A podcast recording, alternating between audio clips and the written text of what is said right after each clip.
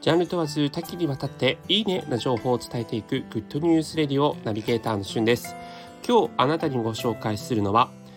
大豆田とわ子と3人の元夫の主題歌であるスタッツ松高子 with 3 exis による新曲 Presence I featuring KID FRESINO についてご紹介いたします。噛まずに紹介できました。はい、えー、こちらですねすでに、えー、配信リリースされている曲なんですけれども、えー、話題のドラマ大豆田十和子と3人の元夫というねもうこれこれがタイトルなんですよ。えー、フジテレビ系列でやっているドラマ、えー、現在ね、大ヒット中の花束みたいな恋をしたを手掛けた脚本家坂本雄二さんによる最新作でね、もうまさに坂本色という一色のやつなんですが、えー、過去にやったドラマ、カルテットとか最高の離婚とかにね、ちなんだ結構会話劇を基調とする面白いドラマになっています。で、そのドラマのですね、主題歌として起用されたのが、え松たか子さんも歌ってらっしゃるんですが、えー、with3exis っていうことで、この ex っていう字はですね、英語で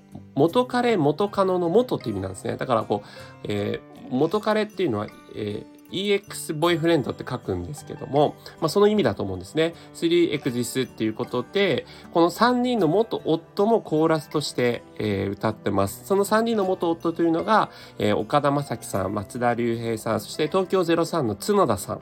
この3人が元夫の役なんですが、もうコーラスで参加しており、えー、ラップが貴重なんですけど、松たか子さんが、伸びやかに歌い上げているというね、こう今時の曲ヒップホップ曲になっています。えキッド・フレシノさんっていう方も DJ そしてラッパーとして名を馳せているね現在28歳の若者で、えこのトラックを作ったのが STUTS さんという32歳の方ですね。